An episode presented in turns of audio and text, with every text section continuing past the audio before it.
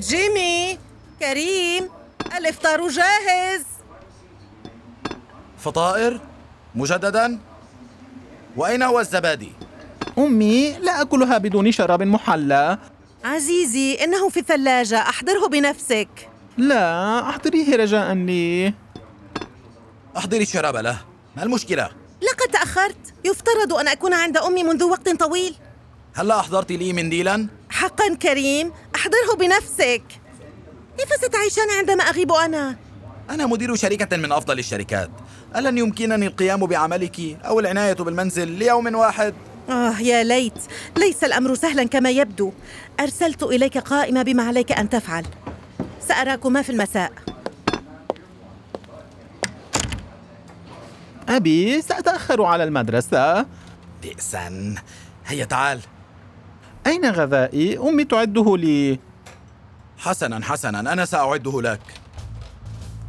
بدا الأب مهمته الأولى. يعد لابنه شطيرة الفول السوداني ويصحبه للمدرسة.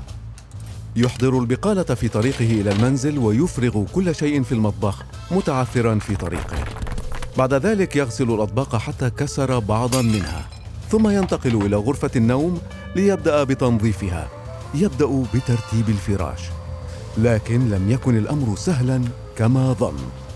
بعدها أحضر ممسحة ودلوا وبدأ بمسح الأرضيات. ثم انتقل إلى غرفة الغسيل لينقل الملابس من الغسالة إلى المجفف. عاد إلى المطبخ وجمع القمامة. لم يحب أي خطوة من هذا. وأخيرا أعاد جيمي من المدرسة وبدأ يحاول إعداد العشاء. لكنه منهك ولا يطيق الانتظار حتى تعود زوجته إلى المنزل. تفضل العشاء يا جيمي. أين شوكتي؟ تفضل. هل تعرف أنني لن آكل هذا الطبق من دون صلصة الصويا؟ ها بحقك. تعرف مكانها. هيا قم وأحضرها بنفسك. أحضرها له يا كريم. ما المشكلة؟ أنا مسرور بعودتك. يومي كان صعبا جدا. ظننت أن عملي سهل أليس كذلك؟ انظري أنا آسف جدا. لم أكن أدرك أن عملك بهذه الصعوبة. من الصعب أن تكوني أما وكل هذه العناية بالبيت متعبة. هذا أمر مرهق حقا. منذ الآن أنا أعدك أن أقدر عملك أكثر من قبل بكثير.